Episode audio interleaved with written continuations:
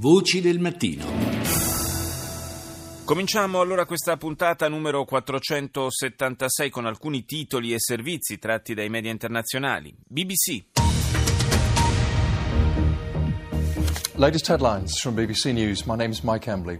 The Nigerian government has said it is shocked by unguarded comments from Britain's Prime Minister that Nigeria and Il governo nigeriano si è detto scioccato per alcune dichiarazioni del premier britannico. David Cameron, alla vigilia del vertice anticorruzione che si terrà oggi a Londra, avrebbe parlato con la regina Elisabetta a Buckingham Palace, definendo Nigeria e Afghanistan come i due paesi più corrotti al mondo. La Casa Bianca ha confermato che il presidente Obama non chiederà scusa per l'attacco atomico condotto su Hiroshima in occasione della visita nella città giapponese che effettuerà a fine mese. Sarà il primo presidente degli Stati Uniti in carica a recarsi in una delle due città devastate dalle bombe atomiche nel 1945. Infine una squadra di inquirenti torna nella villa di Prince, non è chiaro che cosa stiano cercando, forse prove della dipendenza della pop star da antidolorifici oppiacei.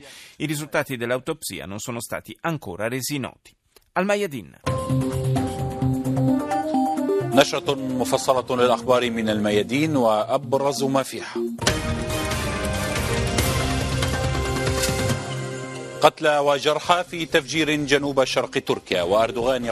Il primo titolo della TV libanese riguarda la Turchia, morti e feriti per un'esplosione a Diyarbakir, nella parte sudorientale del paese, e poi diversi feriti a causa di bombardamenti su Al-Fua, piccola città della Siria settentrionale nella provincia di Idlib. Il presidente russo Putin spera di arrivare a una svolta positiva dei negoziati di pace grazie alla collaborazione di Washington. E a proposito di negoziati, stavolta per lo Yemen, preaccordo raggiunto in Kuwait tra la delegazione di Sana'a e il presidente Hadi, riconosciuto dalla comunità internazionale. Russia Today. Turkey is accused of beating and shooting Syrian asylum seekers crossing into the country, resulting in deaths and serious Turchia accusata di sparare ai profughi siriani in cerca di asilo che attraversano la frontiera del paese. Si contano morti e feriti, dice il canale russo in lingua inglese. Ciò accade mentre Ankara e Unione Europea lodano ufficialmente l'accordo per lo scambio di migranti fra le due parti. Una persona è morta, altre tre sono rimaste ferite quando un uomo gridando Allah è grande ha accoltellato i passeggeri in attesa in una stazione ferroviaria vicino alla città di Monaco. La polizia tedesca sostiene che l'aggressore soffra di problemi psichici. I legislatori britannici premono sul governo affinché salvaguardi da potenziali accuse di omicidio gli esecutori dei suoi attacchi con droni, chiarendo le basi legali per queste uccisioni. Andiamo in Serbia con RTS. U Srbiji uspešno rešeno pitanje 230 maloletnih migranata, delom kroz azilnu proceduru, a delom povezivanjem s porodicama... Nel servizio si spiega che la Serbia ha risolto con successo i casi di 230 migranti minorenni non accompagnati, in parte attraverso la procedura di asilo, in parte mettendoli in contatto con familiari che hanno precedentemente raggiunto l'Europa occidentale. Il tutto in collaborazione con l'Alto Commissariato per i rifugiati e con il settore delle organizzazioni non governative. Nell'affrontare la crisi dei rifugiati la Serbia può contare sull'aiuto dell'Unione Europea, ha detto il capo della delegazione di Bruxelles a Belgrado, Michael Davenport, e sui finanziamenti della Banca Mondiale. Bonsoir à tous, merci de nous rejoindre dans Paris Direct, vous êtes sur France 24. Voici les titres de l'actualité ce soir. L'exécutif français passe en force à l'Assemblée face au désaccord entre socialistes... L'esecutivo francese passa di forza all'Assemblea nazionale di fronte alle divisioni all'interno del Partito Socialista. Il primo ministro Manuel Valls ricorre all'articolo della Costituzione 49.3 per far adottare senza voto la discussa legge sul lavoro. Una richiesta di censura nei confronti del governo è stata depositata dalla destra.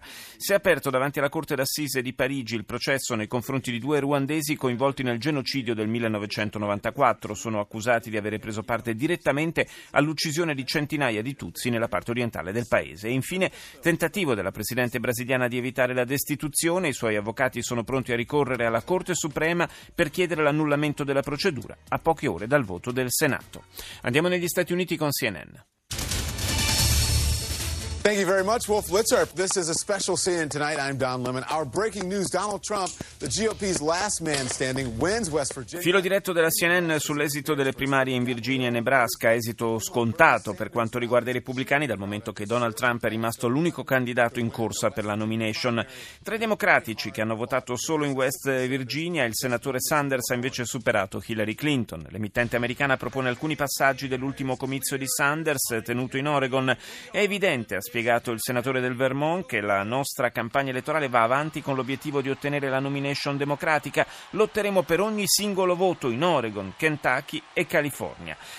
E Sanders ha concluso il suo intervento affermando di condividere con la rivale Clinton un obiettivo finale, cioè quello di battere Donald Trump. Al Jazeera. جولتنا الإخبارية الجزيرة منتصف اليوم معكم جلال شهدة وحسين أوشان وأبرز مواضيع المنتصف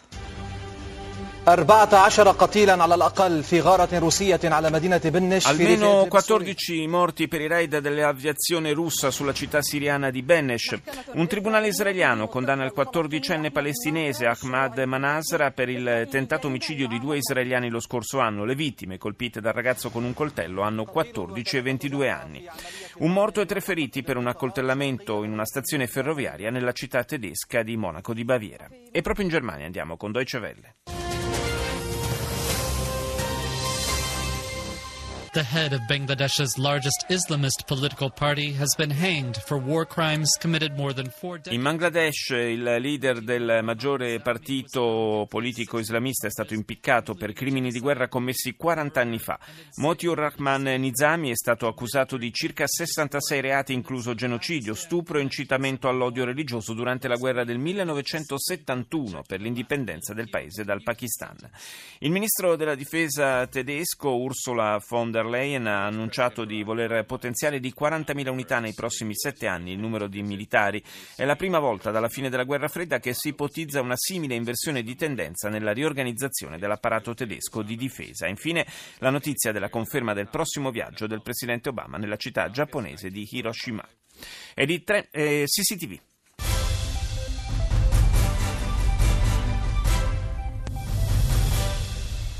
观众朋友，你好，这里是中央电视台新闻岛，上午九点，欢迎走进本台的新闻直播间。首先关注 La TV cinese apre con l'ultimo bilancio della frana che ha investito nei giorni scorsi un centro della provincia di Fujian. Il bilancio è di 35 morti e un disperso. Smottamenti provocati dalle forti e insistenti piogge di questi giorni si segnalano anche in altre zone della Cina meridionale.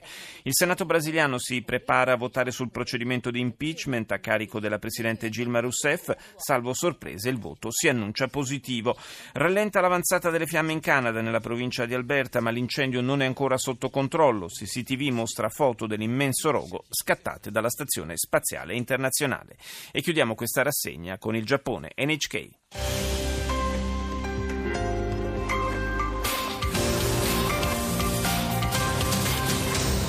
Welcome back to NHK Newsline. It's Wednesday, May 11th. I'm Miki Yamamoto in Tokyo. Let's get to the headlines for this hour. L'emittente giapponese in lingua inglese dedica l'apertura alla visita storica del presidente Obama a Hiroshima. Commenti entusiastici sono arrivati dal sindaco della città, Kazumi Matsui, e dal premier Shinzo Abe, che ha dichiarato: Ho deciso di visitare la città insieme al presidente Obama il prossimo 27 maggio. La notizia del suo arrivo mi ha riempito il cuore di gioia.